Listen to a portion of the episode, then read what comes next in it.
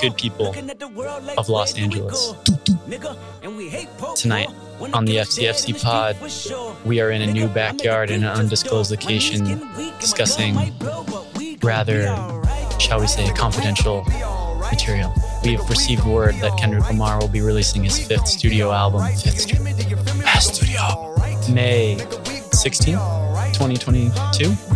May 13th. May 13th. I got it wrong already because that's the type of guy I am. Y'all know what other type of guy I am? I'm a guy who's fucking enthusiastic. That's right. I dropped the F bomb ahead of time already. I don't even give a shit.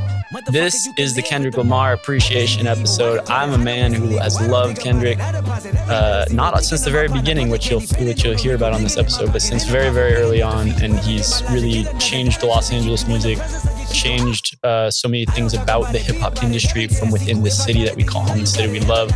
We felt with the with the upcoming fifth album and knowing that so many people in the North and so many people in the LAFC world love music and love learning about music, we thought we'd share our own memories of Kendrick and dive into some of his tunes, play some of his music for you guys, and just vibe out to a great artist. Um, I think above all, when artists uh, are no longer with us and they pass away, we all look at retrospectively about their stuff. And Kendrick is still here. He's still making music. It's time to give some flowers while we smell him. One of the greatest artists of all time. Still making stuff, and I hope to God I get to go see him for the first time live. I've never actually seen him perform. So if he tours, I'm gonna go see it. Slim, do you want to hit him with the warning? Ladies and gentlemen, we are in the backyard of my new place, and there are helicopters flying, cops in the background, dogs barking. Y'all know what it is. Dwee's already cussed. Um, 72 hours of fucking the earth, and girl, I know you wanted it. do, do, do, do. FCFC.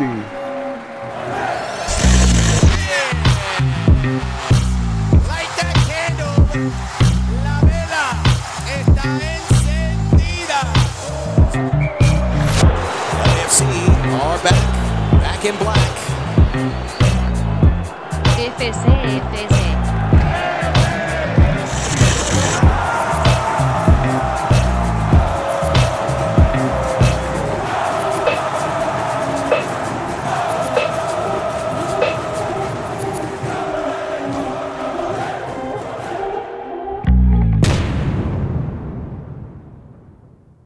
Welcome to the FCFC pod, where two scholars and a dickhead look at the world through a black and gold tinted lens. It's your favorite thick Korean, Slim. My voice still isn't back. Sitting across from me is the sexy one, the spicy one, Josh Spice. Hmm, check, please. Don't care. To my right is the bearded one, the Zen master. Not really. The neurotic one. The the most tea stressed. master, The most stressed. the dweez. Everybody put three fingers in the air. What's up? We did it for all the listeners. at home. Yeah, we have fingers in the air right now. Different combinations Yeah. of fingers. Well, Dweez, tonight's a little different. We don't have a guest. Oh, but we getting a little musical to start. But we have something else. Slim, what do we got? We got loyalty and uh, inside my DNA. Supernatural forces dominate what I see. We got deep cuts. We got we got big hits. We got we got a little bit of everything tonight, boys. We got a Kendrick Lamar episode coming at you live and direct. As y'all know, Kendrick will be releasing his last TDE album. What is it, May 13th? May 13th. May 13th. And uh, Five one three. It's uh, you know, I don't know if it's the end of an era, start of a new chapter, whatever it is, but he's left his his footprint on Los Angeles culture. And we thought as a podcast that that, you know, thinks we represent Los Angeles to a certain extent, we we should uh give him his just due and and do a little deep dive in in the impact he's had in LA in our lives. But before that, we should at least talk about the fact that when we look out at this beautiful view from whence we came and an undisclosed lo- other other backyard, and other other backyard, we can actually see the imprints of Kendrick Lamar's feet uh, on several of the neighborhoods uh, in the distance. Yeah. Really? From all the way out here? oh, meta- metaphorically, metaphorically. yeah, I mean, he's a lot more west than wherever. West and South. West, west, yeah. Well, we don't know where he is now. He could be anywhere. Yeah. It could be everywhere. No phone, just, you know, out in a fucking treehouse somewhere. So, I mean, first of all, I want to give myself a little bit of a.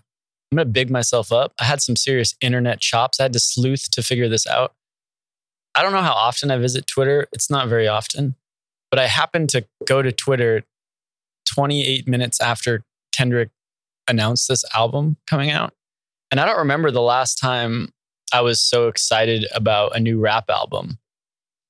I mean, when I was in college and the few years after college when I was covering Los Angeles hip hop very heavily, I often had you know my my pulse. I, I knew which releases were coming out, which weeks and which month. Like I, you know, I I knew I cared so much about when things were about to drop, and I just haven't felt that feeling in a long time.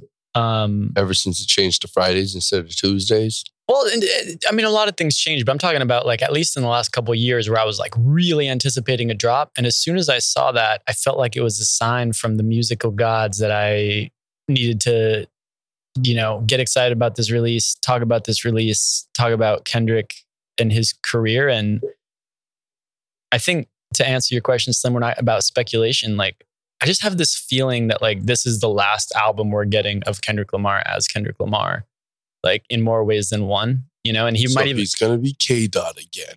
I mean, if we get other music from him, I think it's just going to be way different, Mm. and it's going to be on a different lane, and we may never get music from him again. Like I could see a ton of different things happening. This is just all my gut instinct with this guy. Um, but you know, he had his whole his whole thing. He talked about. I mean, he talks about like not having a phone for months at a time, right? And someone who necessarily like shuns the limelight, I think, more than other artists.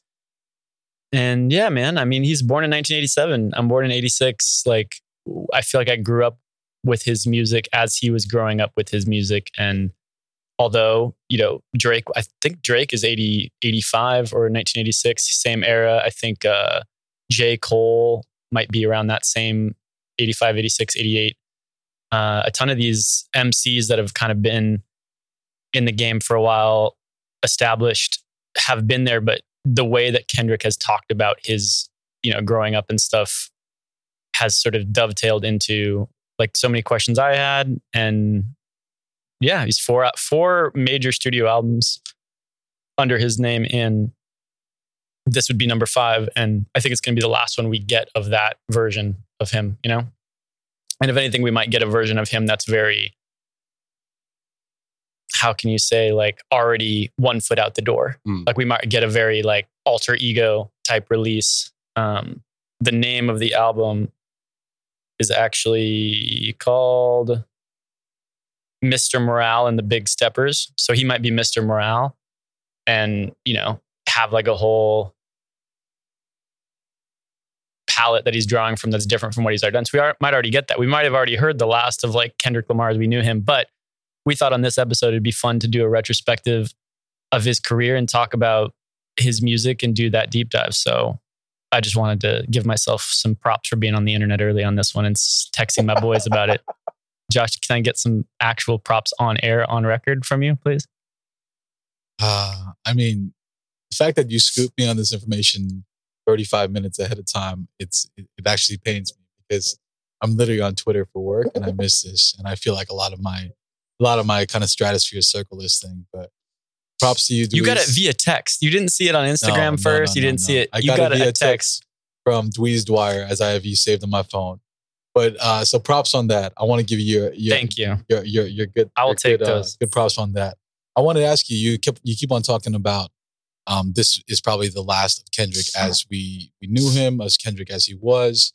Just an overview overview before we deep dive into like catalog and our experience with him. What does what has Kendrick Lamar been over the over the course of 2011 to now? Like what is this this uh this act of Kendrick? Well, 2011 Spice. Are we starting in 2011? I thought that's that's a Section 80 release thing. Or are we gonna start here, baby? That's just that's, Hit it. let's, let's, me- actually give start the track. here. This is what we need to know right here. Training day. Is all is all my people need to know. DJ Ski. So back in Today's uh, a training day, Officer Hoyt. a few years before Show you that, around, give you a taste of the business. 2005, You know? I ain't holding Way no hands, before you that, okay. You had a training day mixtape with a rapper called K-Dot. What you made of. a DJ called DJ Ski for all the people who remember the fucking mixtape era. And this is how he rapped back then. This is the earliest One of shot Kendrick's. kill. one shot kill. Hey, one shot kill. Hey, one shot kill. One shot kill. Go. Pump up the volume, pump up the volume. Yeah, yeah, I say thinking of a master plan. Motherfucker, I'm a mastermind. I'm a 18 year old dollar sign. I'm a one man tragedy. I'm Caliban. I'm sharp as fuck, but no porcupine. Penitentiary blade to cut your ass up. Good looking unk, looking for anybody that's looking for me. Shotty looking right in the eye. What do I see? A scared nigga waiting to die. Scared nigga, I even got you a suit and tie. Something suitable. Sledgehammer break down your nail cuticles. Nigga, I do the unusual torture. Anything's necessary in the art of war. Slam his head inside the suicidal doors. Do him like little man off players Would club. Roll around to his again? knees rub. Shit, I'm a groundhog. No, I'm a young hog. Hogging up all the money from all of y'all. It's funny how all So, of y'all who does he remind you guys of? That earliest like the shit is Kendrick, 2005. Put it just about to ask you that. I- Does it sound like anybody to you? Like somebody jump out? Uh, so Weezy? Yeah, exactly. For me, like a hundred percent Lil Wayne. Uh-huh. And Lil Wayne at that time was like running alien.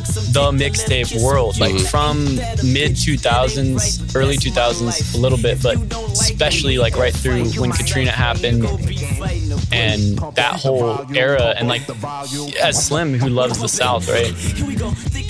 Like Southern hip hop, I think, got to its peak when Little Wayne got to his peak. Mm. So as as Wayne, like, you know, I mean, now we got Migos and it's more like stratified, but that was when like the South like needed to be heard. I mean, Slim might disagree with me. No, I'm, I'm just trying to think like timeline. Yeah. So like we have the South like was formally welcomed into the hip hop fold, but when Wayne like was on these mixtapes, he was the best rapper But I think when Wayne like was in his mixtape era, he was he wasn't beholden to a southern rapper, right? Like totally. he was He was on his own. he was on his own Yeah. stratosphere. I think the the young Jeezy era was like when it was at its peak, the Sou- South thing, and then yeah, like I think Weezy was his own fucking like thing. He was, you know, Well, I mean, you bring that up. It's like Thug Motivation is mentioned so many times in Good Kid, Mad, Mad City, and Bump, bumping Jeezy's first album, Looking Distracted. Like, I think Kendrick Lamar was more influenced by Southern hip hop than probably any other. Hmm. Like, it, he didn't grow out of a West Coast tradition, is what I'm trying to say. And I think he grew into this mixtape era. And it's no surprise that after Training Day, his next mixtape, as you're about to find out, I think this was in 2009, so right before.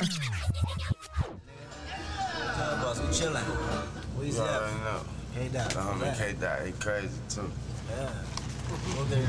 I co-signed the amp. Shout out to my homeboy Jay Rock, tell my little nigga right there. Was a homie, I'm telling you. The homie, I co-signed it. So that was Lil Wayne co-signing K Dot's second mixtape, C4, in which he does a ton of Weezy songs. And that that whole intro, you can just tell it's K Dot geeking out on the side, like Little Wayne's about to introduce my mixtape. This is 2009, before Section 80, before everything, and he's like just geeking out, being next to Little Wayne. So, you know, it's it, I think it's not only is it like a stylistic borrowing, but he was like worshiping Little Wayne at that time and he really he, he built his whole like mixtape career and getting these cosigns off of like I think kind of a replication of what he liked best about Wayne. Of course, he becomes a completely different rapper than Wayne. They, they couldn't be more different. But in those early days, he was rapping a lot like Little Wayne as well. So these are kind of like a little bit of taste for the first two things. And then I, I wanted to give, and I'm going to ask you guys in a second to get off my prophesizing shit about about how how how the origins of Kendrick Kendrick started. But um, I'm going to get into my oldest memory of Kendrick Lamar, and uh, it was overly dedicated, which is the f- the f- only formal mixtape that he has on Spotify. If you look it up now, and that was 2010, so that's right before Section 80 comes out. And the first song I think I ever heard of Kendrick Lamar was Michael Jordan. And as you'll find out, there's one specific rapper he talks about in this song too, and it just happens to be Figured how I hit the NBA. same artist. It make me a fortune. Uh, every time I'm in my city, I be hacking like my shit don't stink. Used to clean my rolling chain with alcohol in the sink. Riding around with niggas that I grew up with since Mac near. Bumping me against This the reminds me world. like a Hello, Jeezy type beat, a lot of heavy And I'm Jeezy. too much for these niggas. I'm too much for these hoes. I'm too much for these niggas. I'm too much for these hoes. I'm too much for these niggas. I'm too much for these hoes. Wayne told me that. And that's just how it goes. Michael Jordan. So that's you know that's a famous Lil Wayne line, and like that's like my first introduction to him on Overly Dedicated. The song is has Schoolboy Q on it, and kind of the beginnings of that TDE stuff. But yeah, I mean, it was all my my oldest memory was like this guy Kendrick who is bigging up Little Wayne. Sounds kind of like in those early raps like Little Wayne. I'll be honest, I wasn't like that into him. I wasn't that excited about him. I was kind of like, oh, this seems derivative. This seems like a copycat, like on the West Coast. In this time period, I was so proud of my ability to call artists. Like, I could be like, this guy's gonna get big, this guy's gonna get big, this guy's gonna get big. And like, I completely missed Kendrick, completely airballed it. Like, people were telling me, it's like, I don't know, man, he could be like the next big thing out of the West. And I was like, nah. And I was, Who else were some of those misses that you guys have had? well, I had I had people who got big, just not in the way that I wanted. Mm. But I, I didn't miss. I didn't what miss. she said. I, I had a really bad miss. There's some other really bad ones I had, but I like Hi, my name is Bob mixtape was like early on before B.O.B. became this like total psycho. Most of them I'm embarrassed about Don't if you look bro. at them You now. thought fucking Asher Roth was the one. I didn't think Asher was. the one. I actually am like Pizza a dollar a slice. I was not no. So you know, He's so upset. You fucked them up. God, these guys fucked me up. Uh, Wale, 100 Miles to Run and mixtape was hmm. so sick with Mark Ronson, and then he goes and gets like I don't like any of their music later, but you know Jay Electronica at the time he was also like gonna become the big thing. By the time his record actually came out, it was amazing, hmm. but Kendrick, I just wasn't, and I was actually at Coachella one year, like in 2010 or whatever, and like I had this friend of mine, Travis, who's just like, dude, Kendrick, and I was just like, nah, like nah, man, like it's not gonna be it. And this is all before Section 80 came out, and at the time, there's just one more record I'll play, and then I'm finally gonna get you guys to uh, to get your oldest your oldest memories. But um, there is a version of Overly Dedicated, which is not the version on Spotify. Uh, because I don't think the samples are cleared. But the one that originally came out, the real mixtape, had a song called I Do This, which is like, I think his first single, technically, Kendrick's first single. And it goes a little something like, The homies say I'm the truest. The bitches think I'm the cutest. The definition we're cool as. Boy, I thought you knew that. Bitch, I knew that. See a little more Kendrick coming out right there. Yeah. So this was actually the remix to it, um, and this group called U-N-I is the one that came on, and U-N-I went to school with me, like at LMU. So I knew Yannick. Yannick was like a big fixture in that whole scene with Pacific Division, and I was like, I, I got Pacific Division's first magazine feature, so I was like at the forefront, like with a lot of these artists, and like trying to cover what was happening. And when I heard this, I was still kind of like, I don't know, U-N-I I's jumping on the remix with with Kendrick, but if you asked me at that time, I would have been like, U-N-I has a better chance than Kendrick. That's how horribly wrong I was. And shout out to Yannick, he's like a friend, um, but you and I like doesn't really make music together anymore. Uh, I think he still does some stuff, but yeah, as Thurz. But yeah, like I was so wrong. I couldn't have been more wrong. So what was your what was you guys' first impressions of of Kendrick, and when did you first like remember hearing him? I, I'm a basic ass bitch, so my first intro to Kendrick was the uh, backseat freestyle. Ooh, so like later in the Yeah, yeah, yeah. So yeah, I actually it's funny because um, I think it was she had heard the song first and kept fucking you know that That she the Eiffel relentless. Tower, like relentlessly saying the same shit over and over again. Um, but yeah, that fucking to get big as the Eiffel Tower so I can fuck the world for 72. Yeah, that shit. Oh my god, this beat too. Ugh. Dream. Can Yeah, you get man. a dream? All my life I want money and power. Respect my mind Get it. Get big as the Eiffel Tower. Slim is so I can on fuck the world for 72 hours. Man, I get. So that's off Good Kid, Mad City, the third song on it, released in 2012. His follow up to Section 80, as it were, second album. Um, yeah, I mean, come on. Like, That I mean that fucking song. He's great. it's crazy. I wish my dick could get that. Lucky Would you really have time on the patience to fuck the world for 72 hours? if my dick was as big as the Eiffel Tower. Yeah, dog, give me that work. Spice, what was your oldest Kendrick memory? Um, we was a song off of Section 80. Uh, my guy Sean out in Queens, who was like the, the deep music dweez of my life prior to, to college and stuff. We no longer talk. Uh, just kind of just happens, I guess. But um, I heard Rigamortus, and I was like, "What is?" I think it's Rigamortus, where it's like the, it's like, "What is this elevated music type beat?" Is that Rigamortus? Yeah, so I'm uh, I'm gonna pop it on here real quick. All right, here we go. Third take. Oh, trumpets. So you like loved the beat. No, I did not love. The Oh, you did not. Yeah, you felt frantic and you didn't like it. I think maybe it was. Was there a different song that sounded more like Before he had any? Latino friends, so the trumpets didn't hit the way that, that it does now. Yeah. And this is Rigamortus, and it's gorgeous when you die. I recorded, and I'm Morpheus, the matrix in my mind. I'm out the orbit, you an orphan, and a hairdresser combined. I'm on the So you didn't like him when he fir- you first No, heard I didn't. Okay. I didn't. So I you thought like his, I thought his voice was Annoying. annoying. Was was was a was a tenor of it? Was a shade of it? That's I how I feel with Meek Mill. Like, why are you yelling at me, dog? I'm in my car trying to relax, and you're fucking yelling. Relax. for sure. For What sure. What do you think about his voice is annoying? I never thought his voice was annoying. I think it's Just it- nasally? it's- When he goes in alien mode, like if you don't, like if you're just going off the pho- like the the phonetics of it and not like what the content is and the reasoning behind why he's doing that voice, you're like, why are you so fucking squeaky sounding? I don't know if this is like exactly how it aligned with hip hop.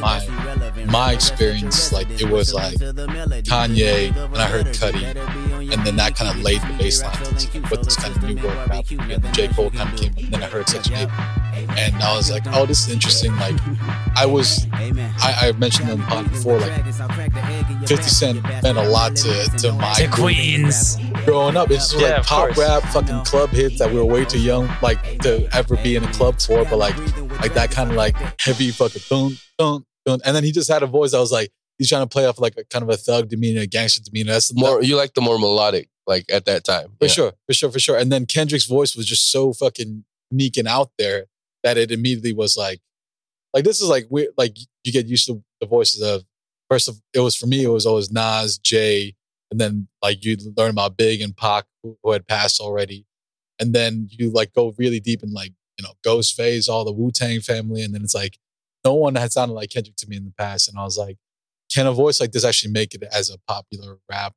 And that was like kind of I can't speak for the the black kid experience in New York or Jersey or the Hispanic experience, but like for the Korean American experience here, like that's we're all there. But I know Sean was a guy like you who really could kind of forecast this stuff, and he's like, "No, no, you don't understand. Like this guy's gonna be fucking huge." Yeah. I mean, by the time Section 80 came out, I was like on board. It was those first three mixtapes that I was like, I wasn't really feeling it because you hear a song like this, Sure. and it's just uh-uh. like, Fuck that.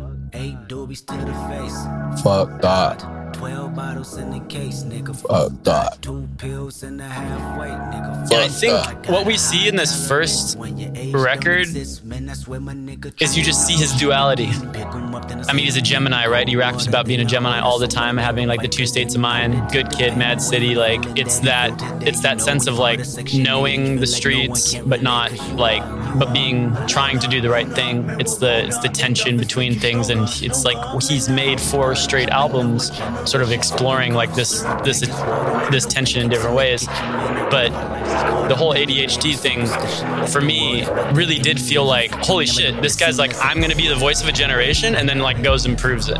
And I mean, that's like when Lil Wayne was saying he's the best rapper of all time when he was 16, right? Spoke it into existence. yeah, because he was like, and he's like, the whole song's about like, there was just so many things that felt so authentic to me. I mean, this song, this this album came out what 2011, so I was three years out of co- three years out of college, and like had just moved back from Brazil, and just like trying to go out to bars and like seeing what people were doing for work, and like seeing what these girls are out here doing. And it was just like Kendrick was just he felt like he could have walked in at any minute and had a conversation with me. And like that's how accessible like his views of the way things were transpiring were. And that's why I say like when you grow up with him, you felt like growing up with him. But it wasn't until like this record where I really knew Section 80 was the first time I knew that I'm like, oh my God, this guy's gonna be like this guy this is a perfect album. Like it's front to back already perfect. And like people weren't people weren't splitting things like that. In the old days we had conscious rap and we had street rap. Mm-hmm. And you were one or the other. Talib Kweli, Mos Def, mm-hmm. conscious rap. To your point, 50 Cent, street rap. Even Nas to an extent. Like Nas did play around with that, which we can talk about later about how similar they are. But it was really one or the other. You were a you were a street radio rapper, or you were an underground MC who talked about like you know injustices of the world, right? And so, and people ruled out the whole idea that you could be both or like both. Like you were one or the other. You were a backpacker, or you were like, you know, listening to it for other reasons. Yeah. I mean, I remember the first radio hit I heard Kendrick on was uh, Swimming Pools. And I remember just like it was like a fun radio hit, and then you look into it, and it's like someone severely battling alcoholism and like awkwardness at a party, and like just drowning in their fucking drowning in their fucking anxieties with swimming pools of fucking liquor and all that shit, and like drowning the liquor. Sounds wonderful. And it was just like drowning in liquor and you dive, and it just became like a hook of the top 40 kids of that generation, which I was a part of. And hmm. then you look deeper into it, and it's like duality of that, Well, he, Gemini-ness proved, of he proved his own point. Yeah.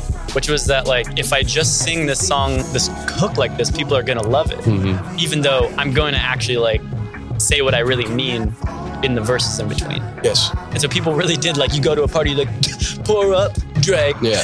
you know, people Yeah. were like n- without uh even the hint of irony. And I think that there's probably still like half half the people who've heard that song or who know that song might think it's actually like a proper party song. Yeah. you know, that, like, and that, and that even speaks to a whole other thing about hip hop, which is like, there's a lot of people who are nothing like me, or people who like really like dissect the lyrics and try to understand. They just like want to fucking vibe out. You know, it's not about like some specific hidden messages and like the literary component, the storytelling side. Mhm. Like for some people, it's not about that at all. And I think that he knew that. He's always known that Mhm. and he like built a lot of this stuff into his songs. And so I, the one the one last thing I was going to say about Section 80 before we uh you know get even crazier with uh with Good Kid Mad City is this song which was probably like my favorite of that album uh showed me also that he had like range musically and introduced me to like what still is one of my like favorite uh musicians ever. And like for me like if we're talking about Los Angeles and what he brought to the table is he like rallied skilled musicians you know behind what he was doing which obviously by the time we get to, to pimp a butterfly like changed i would i would say arguably changed music at least changed west coast music like significantly. Um but this is What's your life about? Enlighten me. Like, Is you gonna live on your knees and die on your feet? all of like these like Fire in my swisher, fire lyrics between the two hit legs your little sister. but the big one is like halfway through Money, hoes, clothes, God, and history all in the same sentence. one more time Time Kendrick. now, my child. Come on. See, a lot of y'all don't understand Kendrick Lamar because you wonder how I can talk about money, hoes, clothes, God, and history all in the same sentence. You know what all them things have in common? Only half of the truth, if you tell it. See, I spent 23 years on this earth searching for answers. Till one day I realized I had to come up with my own. I'm not on the outside looking in, I'm not on the inside looking out. I'm in the dead fucking center looking around. You ever seen a Like that's that was it. He split the duality right there. He he showed you both sides and then he split it. And like that he has maintained that this whole time and he seems like hyper aware of that. And you felt it. And my favorite part about this is what he says. I'm not the next socially aware rapper. I am a human motherfucking being of a dope ass instrumentation. Kendrick Lamar. So so he basically says like I'm not the next pop star. I'm not the next socially aware rapper. I'm a human fucking being over dope ass instrumentation. And it's like, ah, you've just created an opportunity for yourself to do whatever you want, Hmm. like for the rest of your career, which is basically what he's done. Like, how can you have as much success as he has, like whatever, 13 Grammys or whatever it is, without like really like big singles, like never classic radio singles on Mhm. any of those records. And I think he like carved that out like in the earliest days. And um, I'm just like continually impressed like with his ability to like follow through on those original promises of his and and again this might be the last record that we see that but that was even strange for like Los Angeles rap like on like a lot of different levels and you know can you imagine what the labels are saying like at that time like hey man you're like coming up in the west you're from Compton like Mhm. imagine how many executives probably tried to get this dude to be like yo just lean into that Yeah. I mean, I think that's kind of the evolution of like the artists right now, right? Or just famous people in general. Like Cole is very similar to that that blueprint of like I'm gonna do it, you know, in my own way. There's all these athletes that'll take time off for mental health. Well, you know what I mean? It's just like people are more aware of like what they're capable of handling, right? Whereas the superstars of the past just drown that shit in alcohol, hose, and cocaine, right?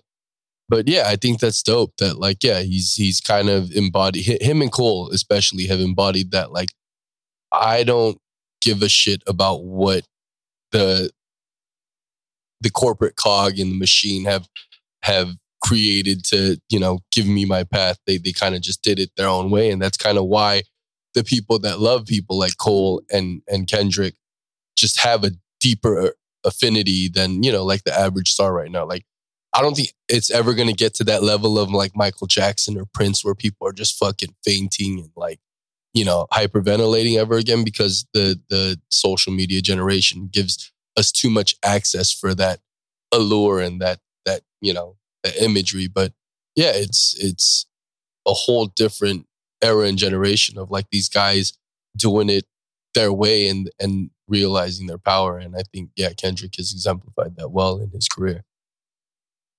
and I, th- I mean like look he sets out his his like lyrical goals right there like tells you who he is and what he is and then like the very next thing he says which is like i always think of of this and this is how i learned about terrace martin like i said was when he says "Fuck him up, Terrence. he says this fuck him up terrace and then he just lets him play the horn What album is this off of? this is on section 80 it's the second to last song it's the absolute outro but so terrace martin i mean like Saxophone. he's he's whether it's YG, whether it's you know mo- Kendrick in his later stages, like he's stitched together so much of like this next generation of LA music and rap, and he also played with Kamasi Washington and got Kendrick all through the jazz world, and so it's really like amazing that on his very first album he's doing all this like lyrically and like starting these kind of projects, but then is also like aligning himself with the right type of musicians, which, you know, people can criticize a lot of things about Kendrick, but like no one's ever criticized his beat selection, right? Like Mhm. everyone always talked about Nas, like, oh, he's great, but if only he had better beats, right? And Yeah. Jay's dope because he's got these ones and this, but it's like he's had it all from the beginning. Mm. Like he's had both things locked, and that's so rare. Um, but I'm just fucking yapping about this now. We should probably take our first break. Yeah. It's pee time. Pee time.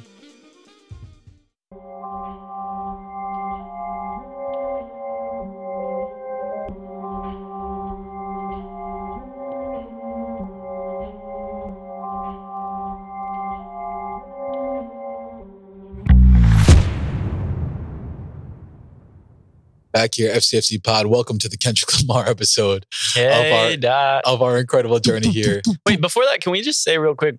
We're drinking champagne. We uh, didn't even say that, did we? We finished We the champagne before the pod started. So Did we? didn't Did we really bring announce up. the champagne We being did, drank? we did announce a little champagne, I think. Okay, this is the first time I think we've ever had champagne on the podcast. Henry and David Vineyards, 2019. So we're in a celebratory mood. Is Mally Point. I'm sorry, Spice. Oh, no, it's a, we are in a celebratory move. We're celebrating. New celebrating pad alert. We out here. new pads, K Dot, Kendrick, PG Lang. New albums, new pads, new pods. But really, I want to celebrate the go-to but very problematic song of the karaoke generation that was right before uh, I stopped going to karaoke forever. Hit the hit the music, please. Oh yeah, people doing this at karaoke is always bad. My girl on my line. In the same Damn town. Bitch, and you want that dick? Kendrick Lamar, aka Benzes, to me just a car. I think Kendrick's biggest contribution was the new the new gun sound. It's actually more accurate to the sound. Yeah, well, with the silencer kind of. Ah. Yeah. But I want to say this is fucking problems, which at the karaoke reads F U star star star star. No, I think IN. the, the U is the star. The U is begins to star. Yeah, I see. So you can't say F U. So I F, think all the vowels are stars. F star star C K star N problems. yeah, And men and women of all ethnicities and all generations were singing this song and rapping this song. And in my heart of hearts, I think Kendrick hates this song. This is very much an ASAP Rocky led vehicle with 2 Chainz on the hook. I think the hook is fucking fire. Yeah.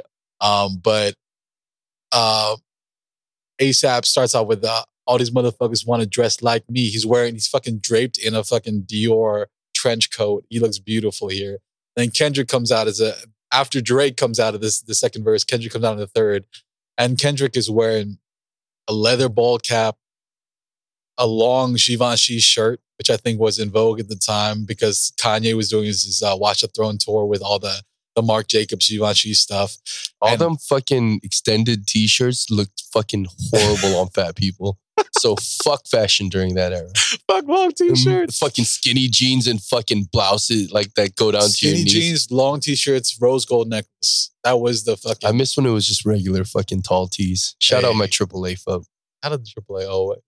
But I think there was a there was a part of that that uh, Kendrick really hated. It was a fucking hit. It was a smash to the point where it got to karaoke radio waves, and I think Korean karaoke's to be Korean karaoke precise. radio waves, which I think is is an even bigger accomplishment. And it was on the radio all the time. I don't know how the fuck it was a radio hit because they had to bleep like it's like uh I love bad, bad, bad, bad problem. I love bad, bad, bad, bad problem. And so that's essentially what the what the fucking hook was. But um the next thing I remember from Kendrick, and this is timeline's all fucked for for my brain, but was Pusha T and Kendrick featuring on Nosetalgia. Says Simon Red. This fucking beat. You wanna see a dead body? Instrumentals from my mama's Christmas party.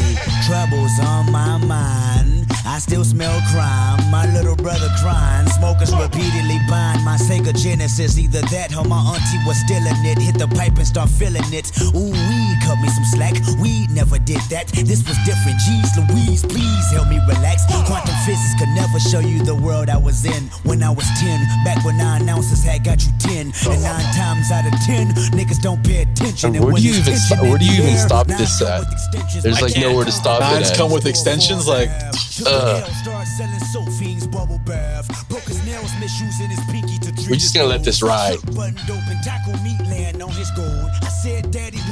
I'ma get you right with 36 zips, 1,000 grams of cocaine, then your name will be rich. Now you can rack it up or sell it soft as leather interior. Drop some ice cubes in it, depot her perimeters. He said, Son, how come you think you be my connect? I mean- Pops, your ass is washed up with all due respect. Son, how can you be my Well, connect? nigga, Then show me how it all makes sense. Go figure, motherfucker. Every verse is a brick. Your son dope, nigga.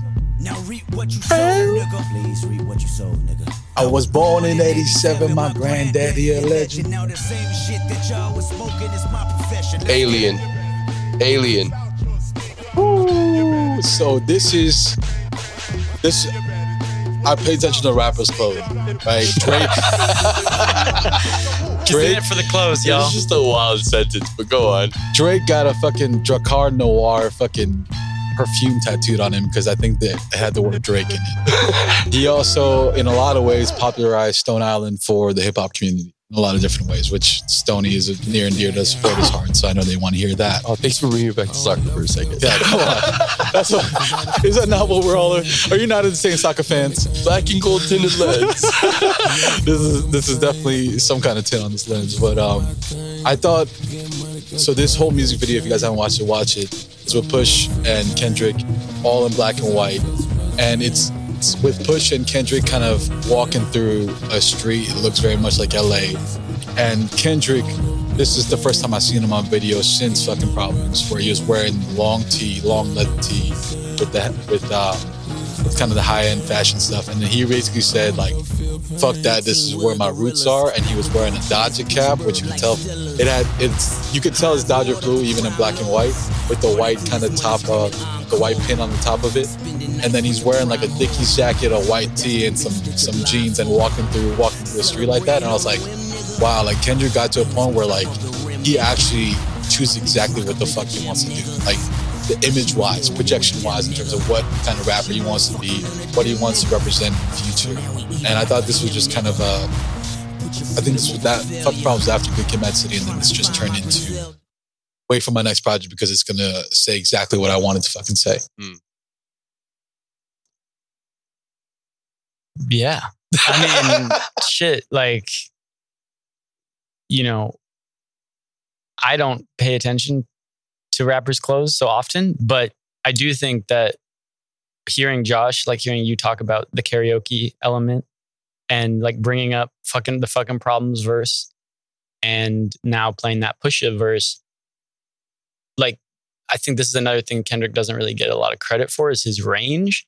Like, as we mentioned earlier in the first segment, he had that binary. He could he showed you the ways he could be different things and talked about being different things. But like, I wouldn't have dreamt to like even think of his fucking problems verse for this podcast, just because like that's the furthest thing from my mind when I think of Kendrick because I'm just like so obsessed with his albums.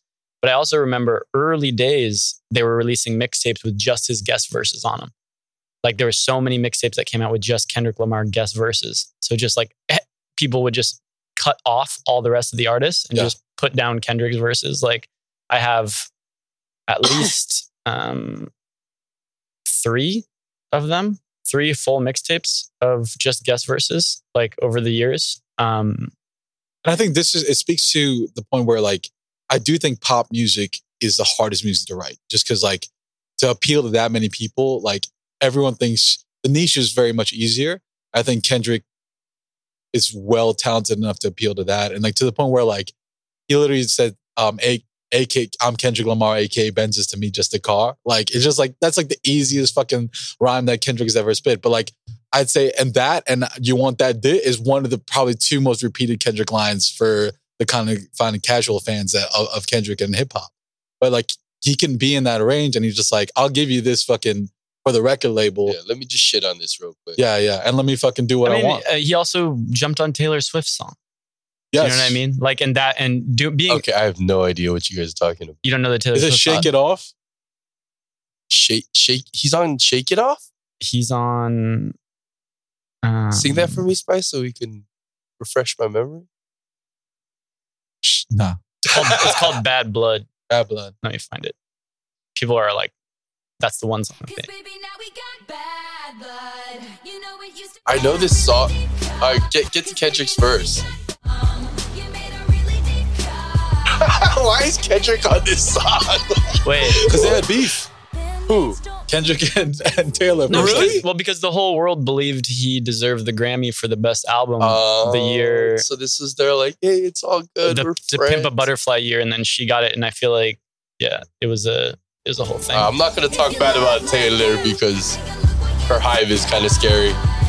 Dude, and, I don't know. And we're famous enough where they could come after us. I have no idea where his verse is, like within the song. I think it's short. All right, well, fuck you. Oh, here it is. Oh. Found it. It's horrible. Remember when you tried to write me off? Uh, remember when you thought I'd take a loss? Don't you remember you thought that I would need you? Follow procedure. All right, all right, we don't we don't need to hear this. Whoa, bro. We got to look at the good and the bad here, and they're ugly. and you gotta live with the bad blood now. all right, all right, all right, It's not bad. You know, recycle. but, the- like, you know when you it's just- recycle your own lines, it's like the biggest flex in the world, and he does it at the end of fucking problems too. Halle Berry, hallelujah. Yeah, like come on. Are we also going to talk So my about point is he can Kendrick, Imagine Dragons? Well, he can jump on songs with these people, right? Okay, but like before that, okay, I've got like several several things. One, just to kind of follow back up with this guest verses thing. I'm looking at the mixtapes I have; they're on here. Guest verses of 2011, 38 songs. He was on his Nicki Minaj shit. Guest verses of up. 2012, 41 songs. Wow. Guest verses of 2013, 30 songs. And I, I'm sure there were other of these mixtapes. I just probably stopped collecting them at that time. So, like, he's recording so many songs, and there's there's artists that are like, you know, super underground. There's artists that are like mainstream. The volume of work that he was putting in was crazy, but he was like reserving such like careful, like well, like planned out things and concepts for his album. All four of his albums are concept albums. Who can execute four concept albums like in their career, much less like have those be the only songs?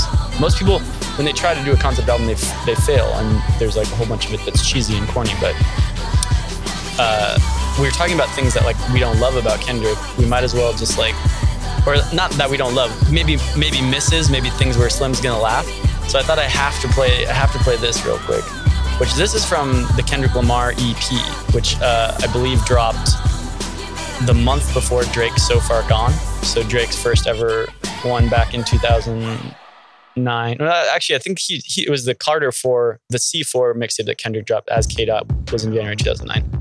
2009 February was the was So Far Gone. So around the same time, just to just to situate people. But this one, um, this is different. It's a- line that I don't know if has ever been resurrected, and I was proud of myself for finding it. So, like, I just wanted to pat yourself on the back today, buddy. I'm here to try to tell you guys how excited I'm But about this. Dweez is killing it on the boards today. Well, you know, Well, I'm the, doing- the fading in out, out is all him. Yeah, so I'm I'm doing my best on the boards. You know, we're trying to make more use of music on this as music lovers, and you know, I just wanted to just play this real quick because this is the first track on the Kendrick Lamar EP, the first thing he released under his name, and I think, um, you know, if you've never heard a Kendrick Lamar bar that you didn't didn't like, maybe this will be the first one. His mama called him that.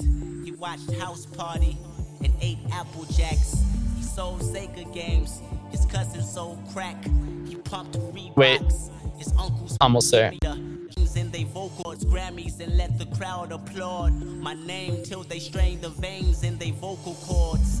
Give me fame and fortune, me and Trump on golf courses. With that said, give me Tiger Sports endorsement. That's back when people were still rapping about Trump, I bro. know, I know, but it's funny. It's still funny. Just Trump was a Trump was Wait. a bar back in the day.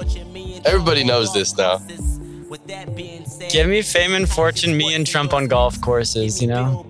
Shout out to 2009 when time time was different. Hey. Or 2011 or whenever this came out. I've got my years all mixed up now. But um, my point is he's not flawless. He, he does he does release some things that that are questionable. But his four albums are flawless, and I'll fight anyone who says anything otherwise. But I wanted to talk about PG PG Lang Spice. Uh, when we were texting about doing this episode, we thought we'd talk about kind of what else he's been doing to paint outside the box and and do different things. And uh, Spice, you mentioned the Calvin Klein ads, so I went and watched all four, five, seven of them today. What'd you think? First of all, I don't even like know what to compare them to because I don't watch like sick online ads, but they were all great. Yeah. I loved them. Yeah. Yeah. They, I mean, One featured Baby Keem, his cousin. The other featured um, Sonder from from uh, Northern Virginia fame, right? And um, Sorry, the dogs are going crazy right now. We're still out here. I think. I mean, I think Josh Spice's official word. I think they're good ads, man. They're great. Yeah. So no, that's kind of I wanted you to like dive in and tell us about like what you think PG Lang is going to offer because that's kind of like their first public facing right, right, right thing, right? This got launched, I believe, in 2020, like right at the beginning of the pandemic. Yes, it's a creative agency. They they don't even want to call themselves like a publishing house or a or a music management thing. They like literally consider themselves like an everything place. Like yeah, an artist can come here and express themselves. Georgia Smith's involved. I think she's one of their artists, and you know, Kendrick and Baby Keem, their first record, I think, was Baby Keem's record um, that they also did with a collaboration with either Columbia or Interscope. I forget which one. Yeah, I mean, I'll speak to the marketing arm part of it too. Like when you launch a marketing arm like that with a big artist, because it's been done before, um, but usually the brand is well in hand before you launch it, right? Like you launch it with funding and you launch it with a big campaign that's already been in in in the works for years ahead of time. So I mean, Calvin Klein is all has been on top of kind of advertising stuff, like being on the edge of it. They've always given. Uh, Shout out for Jennie from Blackpink. Always, or they they always seem to have the finger on the pulse of who's coming exactly right now, or like who's like who's right, who's who's next. And I think Calvin Klein was kind of the. I'd even consider it kind of like a lux, like a soft bounce into luxury branding. As Calvin Klein, I mean, the the, the briefs ain't, ain't cheap at all, right? Like, so it's like it's a nice way to get into like the Americana branding of it. But I think PG Lang overall, there was, it's interesting because I thought it's kind of a throwback to the, I think, early odds and 2010s where you saw like these creative collectives like be, um, take on their own branding, right? I think in a certain way, like the, the good music and the young monies of the world did some of that in the past of doing their own branding and doing their own endorsement deals. But I think the marketing team at Calvin Klein saw whatever Kendrick's vision of it. Like he always partners whenever and Dave Free. Shout and Dave, Dave Free. Free. I guess they went to high school together. The main and he directed all those commercials. Absolutely. Yeah. It just it's they don't miss with it, right? Kendrick has not missed with a music video like since he started doing these big budget music video, like art house music videos almost. So when you talk about concept albums, like the music videos are a huge portion of it. And they just have this incredible concept. They push people's ideas of what they're comfortable seeing in uh, hip hop artists do, and then they they make it mainstream and palatable eventually because Kendrick's music is so good. There's no real music in these in these commercials, um, which I thought Kendrick might have led with like a new single. Right, the old model was like Kanye starts with Adidas, he's going to give Adidas a beat, and then we're going to do a World Cup commercial with Leo Messi, Kanye beat behind it, right? But Kendrick here, he just loves like, I'm gonna let Dave Free and um, my creative team do what we've been doing in the music video angle for commercial work. And that's why the Calvin Klein work is really, I think, impressive. And it stands. Advertising gets really old. That that's more than two years old now, and it still holds up. Like I watched it the other day, and it still holds up. You could have told me it got it made like it just came out, and I wouldn't have known for sure. And there's a timeless quality the way that they're like choosing to film things. Um, and it's also really like relaxing and soothing to watch, almost on like an a- ASMR. It's for not sure. like there's a minimalism there. It wasn't which, released for TV. It wasn't 30. It wasn't 60. It was. It took as long as it needed to tell the story. I think that was impressive, and I think there's something about. I mean, you talked about kind of Kendrick's, you know, um, deference to like Lil Wayne, looking up to Lil Wayne, and maybe um, I think in his later albums, he does really look into like the West Coast rap history of it and, and owns that, especially with Pac and Dre. Right. But I mean, he does the whole the whole "To Pimp a Butterfly" is him talking to Tupac. Right. Exactly. Which is like a crazy concept album by itself. But yeah. I do think maybe this next chapter has a lot to do with Nip and owning your masters, right? I think there's there's there's a lot of that that's PG Lang will own in the in the future, and I know even in the press release press release statement, IG post, Twitter post that he posted, it was like it's the next chapters can be co-brand adventure with Columbia and PG Lang together as a music entity. So I think that's oh, he actually one. released that. Yeah, yeah. Say Columbia, Columbia and PG Lang together. So I think that's going to be hmm. like P, a, PG Lang as a pure creative kind of arm of it can do the marketing, can do the branding. But I think just like Jay had always had um, Def Jam and Def Jam attached to who's Def Jam attached to? Someone fucking huge. I'm I think Def Jam will. I mean, different times. I think they were releasing themselves themselves.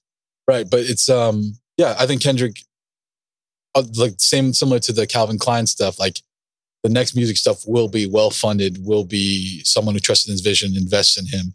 I think he will own everything that he produces, which is fucking dope. Yeah, I was just looking up the because it was it was yeah not important. Um, this is the danger of having a laptop here because then I can just look up anything. It was uh, looking up the Def Jam because it was Roc-A-Fella through Def Jam. I think Def Jam was the main label. That's why we need a producer to be on the side with the laptop. Where yeah, we need we need our Jamie. Shout out Daniel for editing this pod. Thank you always. But um, no, I think it's super interesting, man. I think anytime, anytime an artist chooses to own his own shit and brand his own shit, I think that's super powerful because you realize like everything can be owned by yourself at this point. It's like they have enough money to fund uh, whatever the t-shirt pressing, right? The pure concert stuff of it. And now it's like they also have enough money and friends to do the the high end video work they've they've always been responsible for. I think you've seen that across all of TDE throughout. Right. Well, and I think it comes down to taste, and obviously, the people that ran TDE, that run TDE, and people who are helping handpick these artists. Because the thing is, you could listen to SZA's like Z, the SZA, like I think she did S, a Z, and an A little EPs. And you already knew that by the time she was going to come out with what she was going to come out with, it was going to be insane. Isaiah Rashad, Hmm. bro, like Civica, I think is was the first one uh, Cilvia. Um, that mixtape or whatever became like my favorite album of that year, whatever year it was, 2014 or something. Like they were handpicking these artists and no one had ever heard of them. And they were like just doing incredible things. Uh, and it was it was just based off the taste. But in terms of Kendrick, like I don't I don't know if anyone has like the ability to to like call their shots and pick these people that they want to work with like in the same way. I mean, we, we talk about Kanye West and like how he can bring in a bunch of musicians and stuff, but when Good Kid Mad City came out, there was a film by Kahlil Joseph that came along with it that was at MoCA in downtown LA, Yeah. the art museum, and it was called Double Consciousness. And it had the, or what was it called? It might have just been called Mad City or it was called Double Consciousness. And they had a split screen about that same duality that we've been talking about with, with Kendrick. And on one side, it had like one version of the film and the other side, and it was all playing through through the Good Kid Mad City album. And it was like one of the most incredible. Kahlil Joseph as a as a music video director is like one of the best. Shout And- out before shout out um past guest Jason Saho Kim for showing me Cleo Joseph video and the man hanging off. He's shirtless. He's hanging off a street lamp like a bat, like a fucking eighty feet in the sky. Is one of the most incredible visuals I've seen in my life. I'll never forget it. Like Yeah. it just was, and, and that so was all crazy. i feel like those visuals really like helped usher in a new era in la music and it was sort of haunting. A lot of those images are very haunting because i think that like la rap left such a such like a graveyard of like it was so violent for so long and so scary. And so like and i think the artists that have come in to fill the void since even like the odd futures of the world to an extent and tyler the creator like they've tried to find their way to like conjure the ghosts on the one hand, but sort of step forward and like a lot of Kahlil Joseph's imagery is like haunting, where Tyler's is more like funny and like try to be like over the top ridiculous. That's laugh at our pain. Um, but yeah, I just again like going back to Kendrick and like his ability to select things and whatever comes next out of this next this next phase with the PG Lang stuff. Like as soon as I saw that, I was like, and I'm not a I'm not a marketing nerd, but like that film that they did, the PG Lang did like a little sizzle film. I was like, this, I want all of this. That Like, whatever- Georgia, right? yeah, I was like, Yeah. whatever this is, like whatever they're gonna make, whether they're gonna make films, and I do think that they greenlit like a Trey Parker, Matt Stone, the guys that started I just Park. read that today. Yeah, yeah. They are like gonna do something together. I have no idea what that would look like, but um, whatever they're gonna do, like I'll I'll go take a look at it because Josh and I were talking on the way here. Like we're at the level now with like the abundance of culture and like things we try to do on this podcast with like curating. Like curating is the most important thing. We're all we have like too many TV shows to watch, too much music to listen to, like too many things. Like the most important thing is like who can you listen to that's gonna like help you guide you through all this. And when you have an artist who's like by by nature like they're the gatekeeper Yeah. like and the things that they release are obviously of a certain level you can like kind of look at what they do and be excited about it uh, in a way that maybe you can't when you know, someone's just like on a major label doing their thing. So I th- actually think it's an exciting time. I just, yeah, like I've been saying, I also just don't know if we're going to get regular Kendrick Lamar, you know, concept albums anymore. I So mean, this is important to talk about, right? You just mentioned Odd Future in the uh, right before this, and the idea of the rap collective, right? It's and PG Lang is another music collective in a way, uh, creative collective, and they say as much creative collective for those who are curious. I read that today, but for him to start this thing, he is leaving TDE essentially, and TDE has represented, I think, for me as someone who's coming outside into Los Angeles, like a very authentic slice of LA music with, you know, LA artists. Like shout out fucking Jay Rock. I saw him at Boiling Crab once and he listened to this guy freestyle in front of him, like trying to get a contract for him, like for a good three minutes until he's like, Yeah, that was fine, bro. That was good. That was good.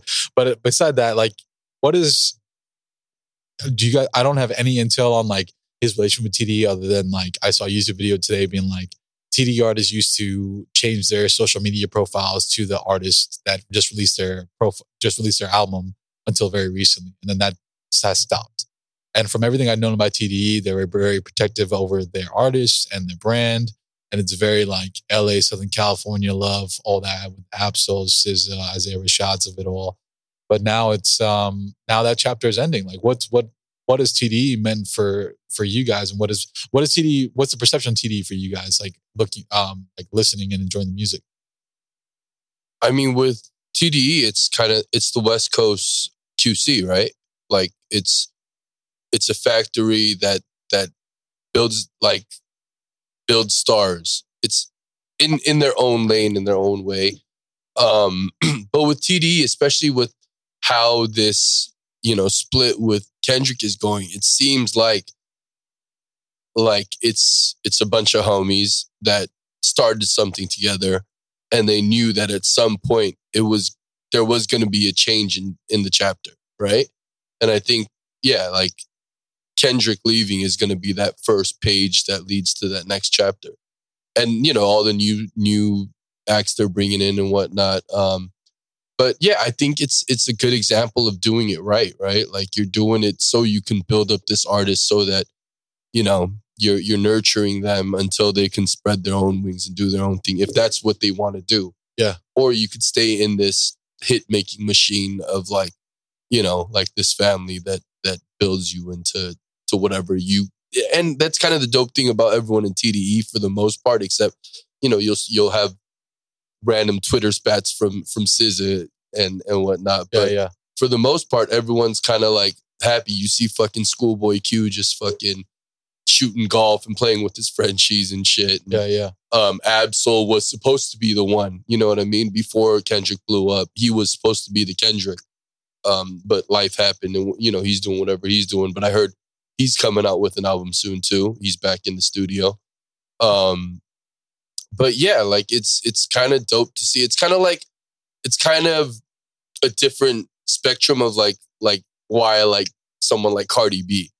It's that hood superstar that like, no matter how famous you get, you're like, you're still hood. Yeah, you yeah. know what I mean? And with TDE, it's like no matter how much success they've garnered, they're still doing it right and, you know, like letting their artists like represent themselves the way they want to.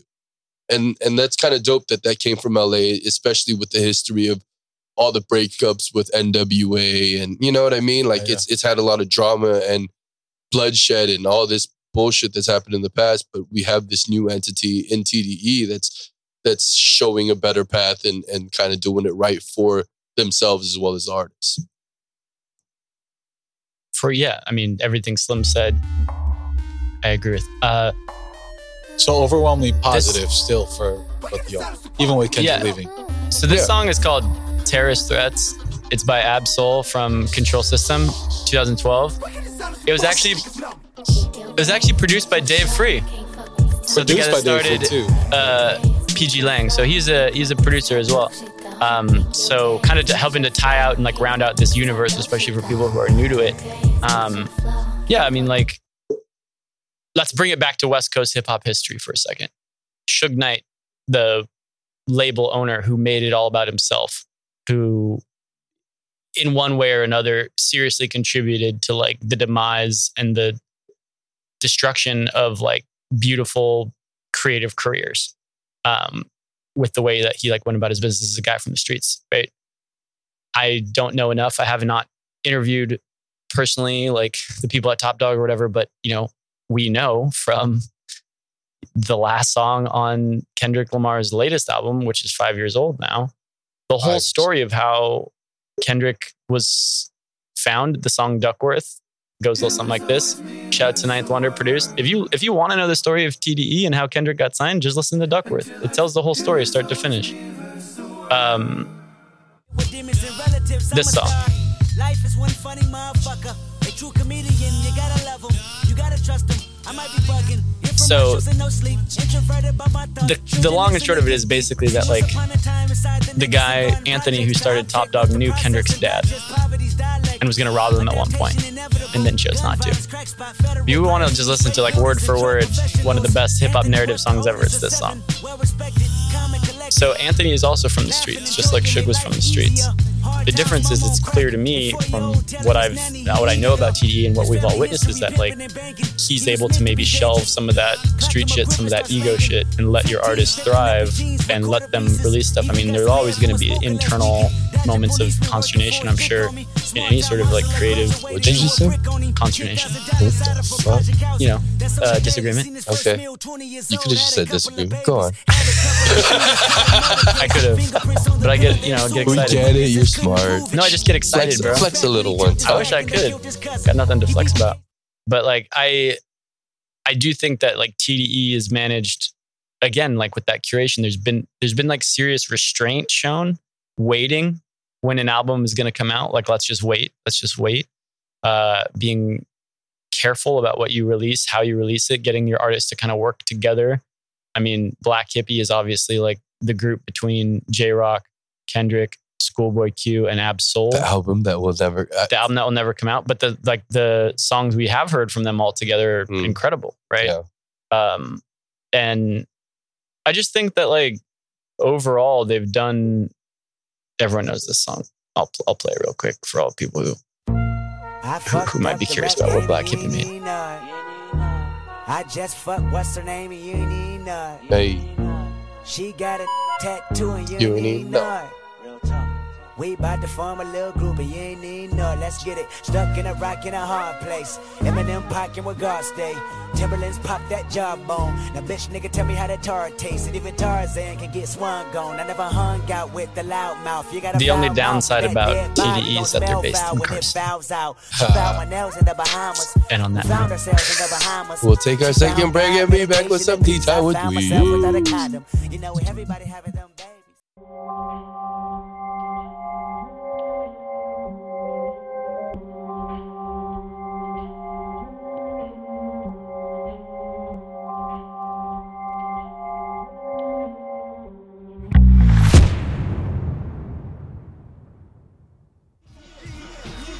We are back in the backyard, the new backyard, at an undisclosed location.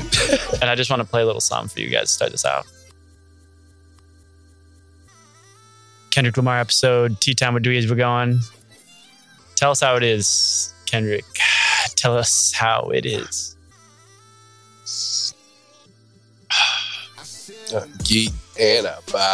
Wait, I gotta time this right. You gotta time it right. Ooh, hear it, Loyalty, boys. loyalty, and green tea. Oh wait, how did you know my joke was coming? And you know that it's too long, bitch. So we're drinking Castleton Premium. It's a Darjeeling First Flush tea, Ooh. but it is Dewey's is holding up his his coffee mug that he's using for tea that says loyal tea. yeah. But it. do you see who's there? that is Kendrick. It's Kendrick, and it's a loyalty, loyalty, loyalty mug. And I did not buy this for myself. I'm not that corny, motherfuckers. All right, this was a gift from my roommate Signy. Shout out to Sig on the track. This is a great gift. I thought it was pretty funny. I laughed my ass off as soon as I saw it. and I am drinking out of a loyalty mug or little Darjeeling action. So this is an Indian tea. We don't drink a lot of Indian teas. Three Idiots on Netflix is a great Indian movie. Three Idiots on Netflix is a great Indian movie. We're drinking some some this is what I I fell in love with black tea drinking Indian black teas. They're a lot lighter. Uh, these the Darjeeling ones, the first and the second flush. This one was just plucked in fucking March 23rd. We're drinking it. Isn't Hey. that crazy? This was just plucked. That fresh shit.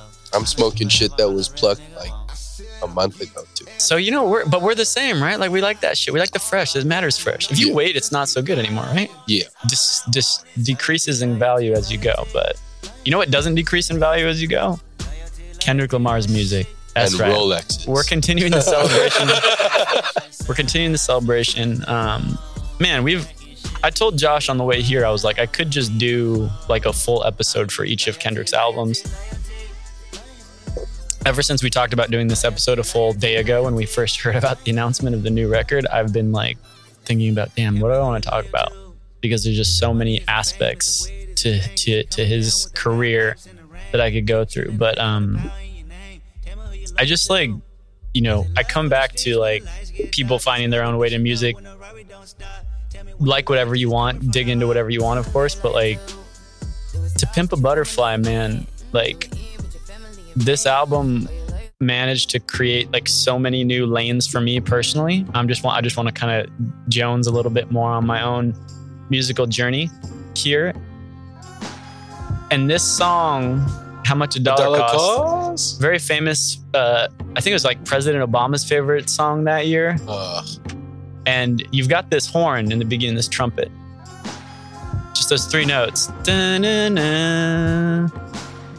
And I saw those three notes played in Union Station, right where the first ever LAFC, uh, the announcement of the crest was when Will Ferrell joined. In that same little corridor, they had a, a, a free concert series. And the player who who plays those notes, his name is um, Oh man, now I'm forgetting his name. God damn it. It's uh Josef Leimberg. So Josef Leimberg is blows those blows his horn, plays those notes, and it just like sets the tone of like one of the most beautiful songs um, that Kendrick ever released on like a very political album, an album that had so much musical texture to it. And what was great for me was it introduced me to Kamasi Washington. Kamasi Washington, this world of LA jazz, which was rising up at that time. I mean, you have Ronald Bruner Jr., the the brother of Thundercat. Thundercat plays all over this record. Like Kendrick dipping into that world and bringing up some of these artists. I mean, later Mac Miller would work with him, and they'd work with Flying Lotus.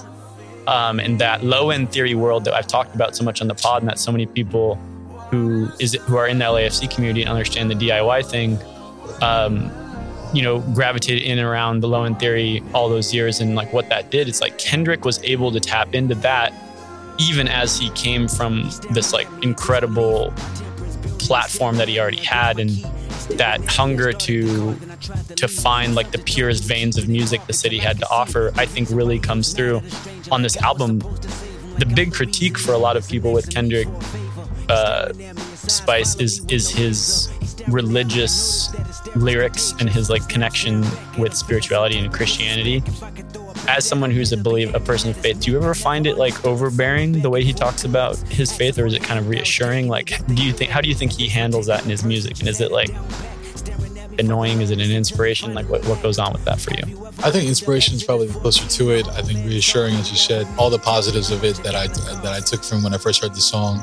Um, this song, "How Much Dollar Cost," which just Cost," you just called like one of the most beautiful songs on the album, one of the most beautiful songs on his his his records, is about him meeting Jesus as a bum in the parking lot, you know, and just um, talking about the his own guilt and his own self hatred and his his walk with faith and his walk with God. And um, I always found it to be such a such a modern, contemporary understanding of faith in um, faith in, in California and faith in faith in twenty whatever when this released. I think even in the past, like I think this this one was hidden in the 2015, 2015 hidden Is that when you moved hidden. here? Did you move here in 2015? Uh, 2014, so yeah, right about yeah. I remember like literally showing my pastor this song. Shout out Pastor Dennis. Um, just me and me like, do you hear what he's saying? Do you hear? Do you understand? Like this is the stuff that we talk about in small groups all the time. You know, just about having an empathy for for others while and a lot of times hating yourself and, and hating your understanding of this world. And um, it even goes back into um, Mad City when Dying of Thirst goes on, right? Like there's the whole story, the whole idea of a concept album, and then of these these gangbanger kids who literally in another parking lot meet a uh, believer and then they get converted in the parking lot. Like that's that's a huge through line of Good Kid, Mad City, and of Kendrick's rap career in general. And I always found it to be the older woman, right, who speaks on it says, "Why are you so angry?" Right, and it touches on and Kendrick's music as even protest music to, to you know, it's gonna be all right, it's gonna be all right. That take place? But also like idea of dying of thirst is such a unique retelling and a powerful and potent one about how we we even say the sinner's prayer, right, in different ways. You know, like you're so angry. There's things in the world that are, are so upsetting to you and your experience of Black America. Um, and they and Kendrick finds the solace of a lot of other Black Americans come before him of finding faith as as as a as you know as something to lean on in, in tough times. I always found that too. He's very real with it, um, but also I don't think he ever pulls any punches with being like this is huge powerful movement in my life and this is what who, who I choose to follow in a lot of different. Slim, do you feel like I mean, it sounds like all these like the Christian like messaging is sort of easily accessible and easy for you to see. Do you feel like it's it can be like overbearing at times? Do you ever feel like his it can be like almost too religious as someone who like grew up also with faith nearby? No, I think I think with Kendrick, you he's done so much in not not with Kendrick. It doesn't really feel that. Um, not overbearing anyway, because he has so like you said with all the features and everything he's done. He's his scope is so broad. He's done so much that like even when he does get into it, it's just part of his story of like all this other stuff he's done.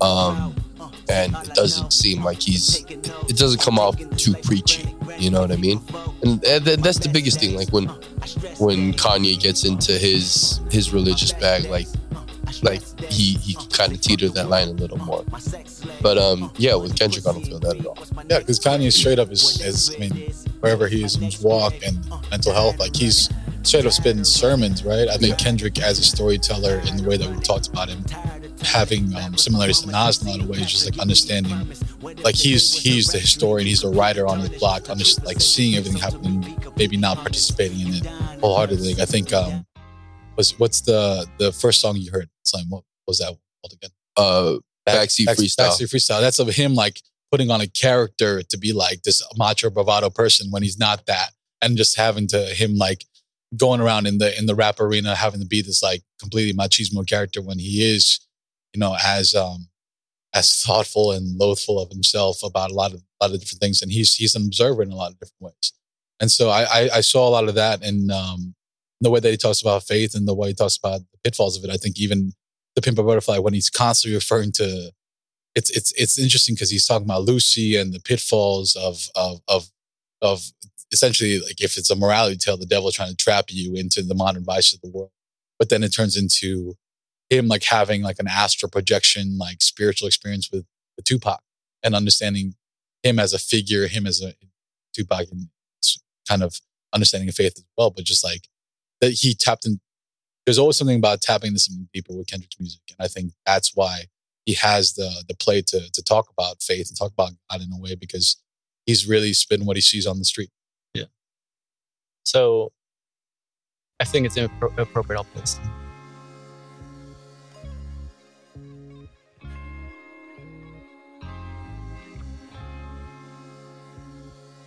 Alien voice, alien voice. mm-hmm bitch Who's probably gonna sin again? Uh, Lord, forgive me. Lord, forgive me. Things I don't understand. Sometimes I need to be alone. bitch Bitch, don't kill my vibe. Bitch, don't kill my vibe. I can feel your energy from two Planets. away. I got my drink, I got my- music. I would share it, but today. i said okay My vibe. side. I'm not trying to compromise the feeling we love. You try to only co-sign what radio does. Think for yourselves, motherfuckers. so, I, I mean, I, I played that as well to like sort of showcase. I think someone who's sensitive to like religious iconography could hear that and like him talking about being a sinner and like praying to the Lord and that kind of like be a turnoff. For me, Kendrick's always been consistently talking about it, so it doesn't bother me at all. But that's like the number one like critique that I hear against his like greatness is that he's somehow like too attached to his faith and he can't like operate outside of that. But I, I would argue that that's like part and parcel for like what he's always brought to the table. Like that's Right. never not been here, and that's such a huge part of like so many people's experience in life. Like they grow up in a family of faith. They struggle to you know retain their faith. They have a spiritual journey of sorts uh, when they're younger and trying to do the right thing and you know with wherever people stand on their own spirituality i know like in the north end there's probably plenty of people across the spectrum from you know super I, I think that to I think that viewpoint is the biggest problem with this generation, right? Like he's he's living what he believes, right? And people will be like, you, "You're doing too much. You're trying too hard," right?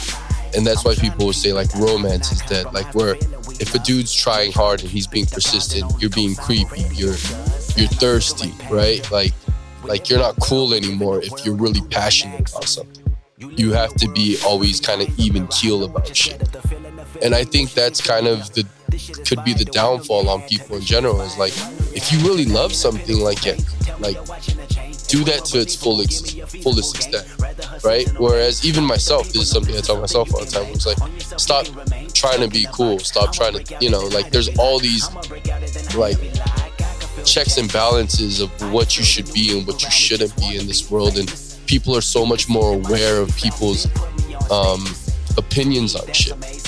And and the dopest people that that come out of this life are the people that give two shits about like you know those those checks and balances is the north end not a, like a fucking throw over the table we don't give a shit about how we're supposed to look like we're just gonna go As nuts like people from LA, we're not supposed to be this loud and abrasive and passionate about anything.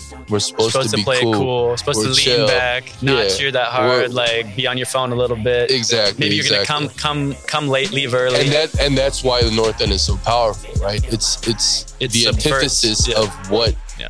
what the norm is now, right?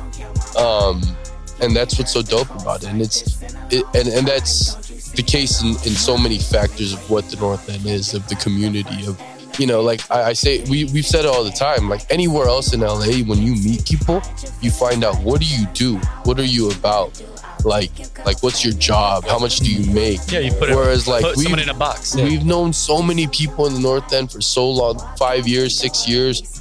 We don't know what the fuck you guys do. I, like, uh, unless you post about it on Instagram, I don't know what the fuck you're doing.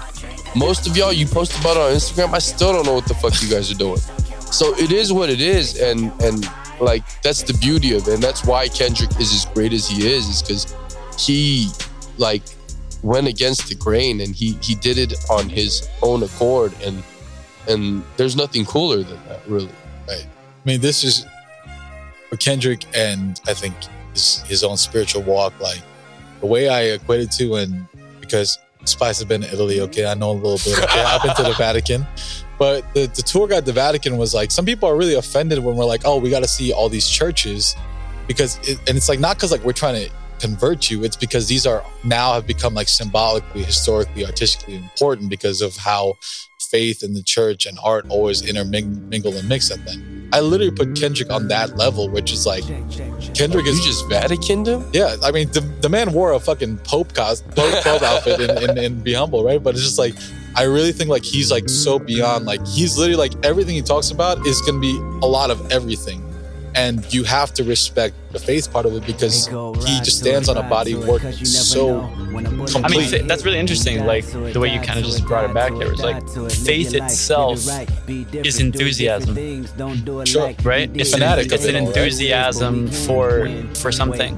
And if like we live in a world like Slim's describing where enthusiasm is sort of like looked down upon or looked on as a weakness or uh, something like to stay away from, then it stands to reason that people like look at it suspiciously. When instead, like, yeah, you're right. Like, I mean, travel the world. What, what are like the most celebrated sites? The religious sites. That it's from that enthusiasm that people find inspiration for some of the best art we've ever seen. Some of the best expression, architecture. Like, say what say what you will. That's that, that's a valid point. But so for all the people who think Kendrick's too religious, listen to The world is damn religious. You find meaning in it when you can, but you walk through it and you have to appreciate at least the pure breadth of work that you're looking at. Right? I think Kendrick has earned that from us.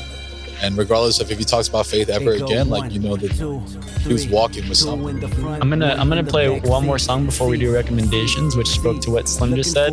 It's kind of a deep cut off of Section 80. It's called Kush & Corinthians, and he dropped the line in there that goes a little something like this. I look for the answers later. Make a right, there they go. Sometimes gotta ride to it, ride to it. Cause you never know when a bullet might hit and you die to it, die to it, die to it, die to it. Live your life, live it right. Be different, do different things. Don't do it like he did, cause he ain't what you is. But we can win, win. Wait, let's get straight to the point. Don't do it like he did, cause he ain't you, you know what I'm saying? So like that's he just I mean he's been encouraging the same like I said the consistency's been there since since the beginning with, with Section 80 so I think it's dope. Um, for my recommendations tonight I'm gonna be pretty on brand with the episode.